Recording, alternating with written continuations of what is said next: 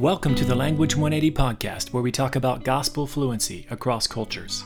Today, we get to hear from April, who talks about joy the joy of learning language, but ultimately, it's the joy of sharing the gospel with our lost neighbors and of, of discipling new believers. Now, this is really the reason why we learn language.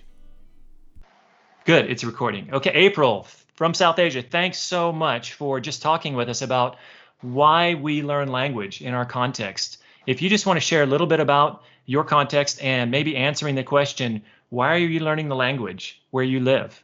Yeah. Well, first of all, thank you so much for having me. I love language conversations, and so this is my jam. Um, my name is April. I've been in South Asia for the last three years. I'm currently on stateside, but am preparing to return to South Asia hopefully in a couple of months. Um, and yeah, so language learning. Before I ever hit the field, God has given me a love for learning languages because language and people go hand in hand. Like you can't mm-hmm. separate the two. In order to communicate with people, you must communicate with them using language, like whether it's sign language, whether, whether it's language that comes from your mouth, like you need language to communicate with people. And so, and our job as ministers of the good news is like working with people, is engaging people's hearts. And so, language is the tool, language is the avenue to be able to do our jobs well. And so, when I think of an artist, an artist would want the best kind of paintbrushes or canvases or whatever it is that they needed to do their jobs well. When I think of a carpenter, the carpenter would want nothing but the best to be able to do their jobs. And I think as M's, as laborers, it's the same thing. Like we should want nothing but the best to be able to do our jobs well. And if our job is highly concentrated on people and engaging people's hearts, then language is the avenue to do that. So why wouldn't we pursue language? Um, right. I think experiencing life as a foreigner in other contexts has given me a little bit more of a realization as to the importance of language. So I graduated from the University of Illinois in 2012, and we had a lot of international students um, from all over the world. And I remember just in my ignorance being like, they don't want to make friends with the Americans. They just like hanging out with their own people. Like the Koreans just like hanging out with other Koreans and speaking their language, whatever. Um, but then one semester in university, I studied abroad in Ecuador. And so mm. that was the first time that I experienced being a foreigner in, in another place and not knowing the language. And I have one specific memory of being at the bookstore at my university looking for my textbooks and just being so lost and so confused and feeling all sorts of insecurity and shame and doubt and just all sorts of whatever. And somebody came up to me, like a local Ecuadorian, and in English asked if I needed help and helped me with the process. And that was just the beginning mm. of what ended up being a great relationship for the rest of my time studying abroad there. And it was because she knew my language. And so even though it was a little bit different, like I was a foreigner and I should have been the one like speaking Spanish to her and engaging her. Um, just what happened in my heart when she was able to communicate with me in a time of need in my language i realized oh like those international students like that's what i should like i wish i can engage them in their heart language in times where they're probably feeling um, insecure or feeling whatever emotions that they're experiencing and just realizing that as we step into the places that we are aiming to minister even though we are stepping into people's home countries they're coming with all sorts of burdens. Um, whether they're lost or saved, we live in a broken world um, and it's hard. And they have their insecurities, they've got pain, they have everything they're going through. And so to be able to engage them and communicate with them in their heart language um, just does something tremendously for the for the way that we're able to relate to them. Um, the last thing that I wanted to be able to include in this is just I don't know how it is in most places, but I know where I serve, English and the ability to speak English is highly connected with socioeconomic status. And so the people who speak English are the ones that are more wealthy, the ones that are like looked more favorably upon in society. And so, could I spend all my time with the people that all of society looks up to? Yes, um, but one that's not necessarily the example that I see in scripture. I see Jesus aiming to reach all si- sorts of people, not just the top tier. Right. And two, I've seen many of my friends feel super insecure about not being able to speak English, feeling very uneducated, feeling very shameful. And so just seeing how many barriers have been broken because I've taken the time to be able to speak their language. And it's like, wow, like I can communicate with you. Um, I have so many questions that I've always wanted to ask certain people, but I just, I don't know English. And mostly when foreigners come, they only speak English, so I can't talk to them.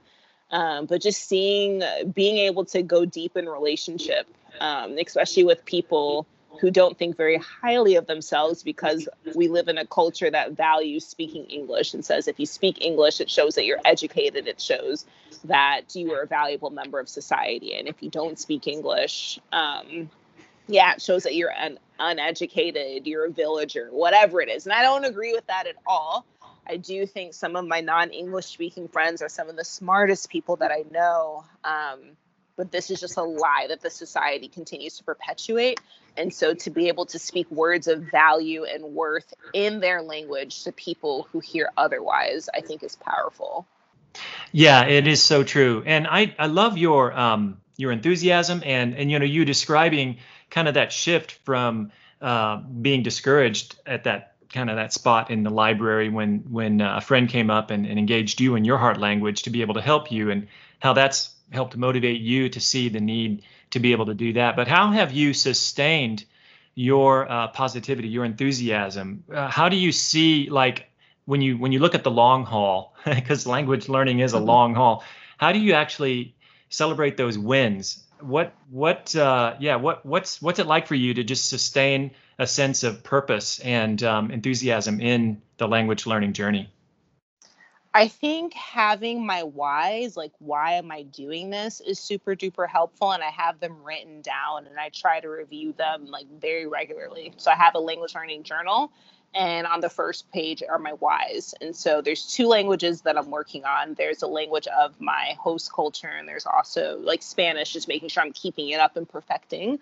Um, and so I have whys for both languages. And so making sure that I'm reviewing those whys also, so I am a huge YouTube fan. I'm always on YouTube watching all sorts of random videos about anything. But whenever I get discouraged and I feel like I can't do it, I love watching language learner videos. And so other people who are aiming to learn languages or other people who have learned languages talking about their experiences and mm-hmm. so just seeing them and the fact that they're doing this too, or they're able to do it, reminds me like, wait a second, I could do this too. Like God has designed our brains to be able to do this. And so whenever the lie comes to my mind of, oh, I'll never reach this language level. I'll never be able to communicate um, with the fluency that I desire. Remind myself, like, no, people have gone before me and have done this because God has designed our brains to be able to do this. Um, God will equip us with all the things that we need to be able to do what He's called us to do.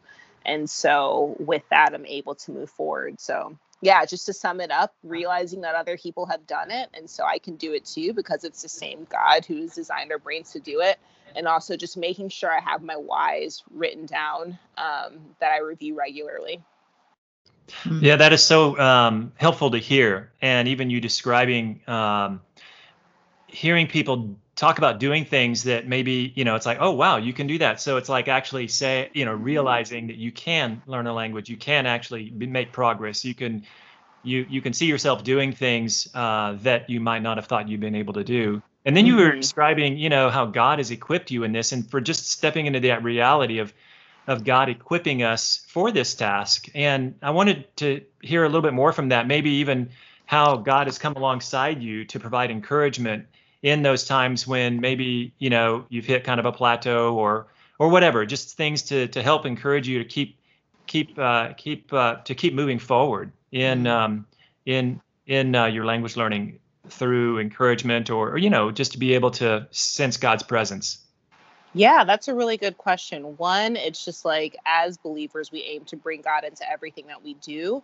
I really love the book Practicing the Presence of God, just like trying to maintain that ongoing conversation with Him. So having prayer times, but also just aiming to talk to Him all day long about the big things and the little things. And so I'm one that forgets things and loses things all the time. So I'm always praying and asking God to remind me of things that I'm likely to forget and to remind me where I place fill in the blank. And He always does miraculously. So language is very similar of just like as i'm studying vocab asking him like god bring these words to recall when i need to use them and he'll mm-hmm. do it it's the mm-hmm. craziest thing mm-hmm. where i'll speak and a word will come to mind and it's just like i know that that was prompted by the holy spirit. Like i can't say oh it's because like i have the best vocabulary technique. Like i have some techniques but a lot of it is like I know that I know that I know that God reminded me of that word. He gave me that word that I committed to memory two years ago that I haven't used since, but he brought up out of nowhere, but through prayer, because I'm constantly asking him, God,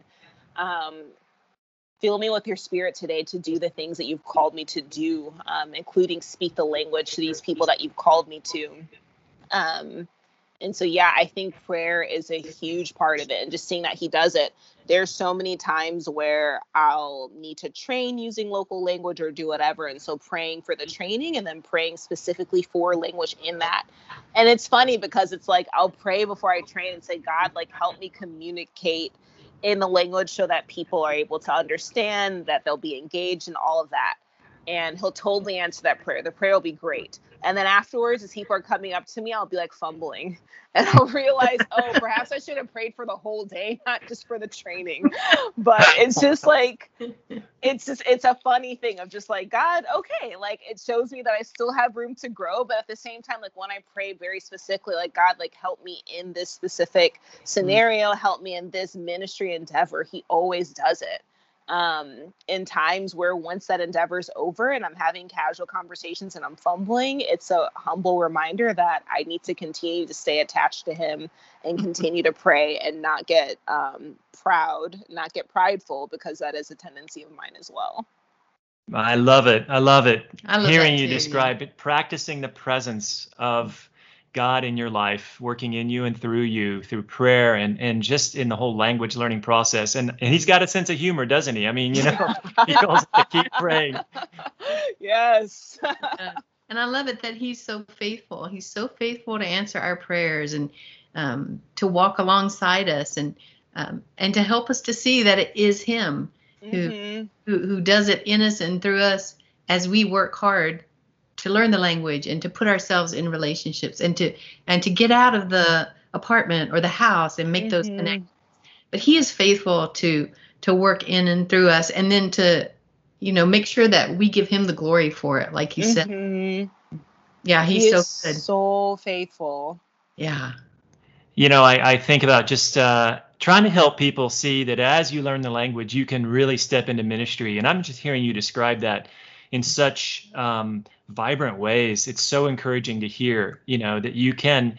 That, I mean, just hearing you describe, you know, praying uh, that the Lord would would give you that fluency, and He does. Mm-hmm. And uh, and people, and that's a testimony to those around you, those you're discipling, those you're sharing your faith with, and that's so wonderful to hear. April, is there anything else as we kind of wrap this up that you would like to just share as a as a word of encouragement or a word of um, of exhortation or whatever? Anything uh, that comes to mind? I just believe in having fun. And so I highly encourage language learners to look for ways to make the language learning process fun. Um, so instead of just being like, okay, I'll start having fun once I hit this language goal and I'm done with full time language, it's like, how do you incorporate fun into how you're learning language? Like, how do you enjoy it? Because I just believe as human beings, we're more likely to do things that we enjoy. Um, mm. and so instead of focusing on the finish line, focus on the journey, which sounds very woo, but um, I think it's helped sense. me a ton when it's not just like I'm not just focusing on memorizing grammar charts or whatnot, although that's important. Looking for ways to have fun while enjoying the language and really focusing on the journey and not just the destination that whatever your organization has set for you. Man, that is such an encouraging word. It is. And I'm just picturing that now. And I'm sure that everybody hearing this will be deeply encouraged because it is really all about, you know, the joy of the gospel and learning language and, and just enjoying the process mm-hmm. uh, or the journey as you were describing as God takes us into these um, you know these spaces to be able to share the gospel with those around us in their language as we learn it. That's so great to hear. Mm. Thanks, April, so much for sharing this yeah. with us. Encouraging words. Thank you. This is such good conversation for me. Like I love I love all of this. I am so encouraged to talk to you guys again. Like most of my friends get so bored whenever I talk about language learning.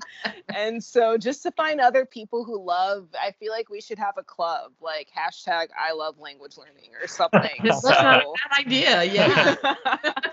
it's just so fun. One thing I forgot to um, add, I guess if we have a follow-up conversation is again, I remember one time like when I was in Ecuador, I would have to do research papers and things like that and so I got to a point in Spanish where I was able to read articles in English or in Spanish for whatever paper I needed to write. Um, and then when I went back to America, like any research paper that I used, I realized like, oh, I didn't have to just use English articles. I can also look at articles that were written in Spanish that had never been translated. Mm-hmm. I could read books that have never been translated into English. And then it hit me by knowing this language, it just opened me up to a whole different world. Like now I have access to like resources that I didn't have access to before.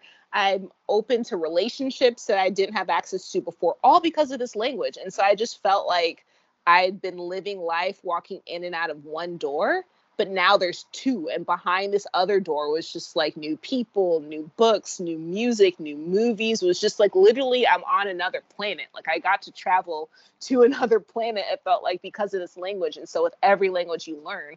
it's a whole nother door that gets open and when you open that door it's just like again a whole nother planet with new relationships with new music with new things with new just whatever to enjoy and so and a wider perspective. Yeah.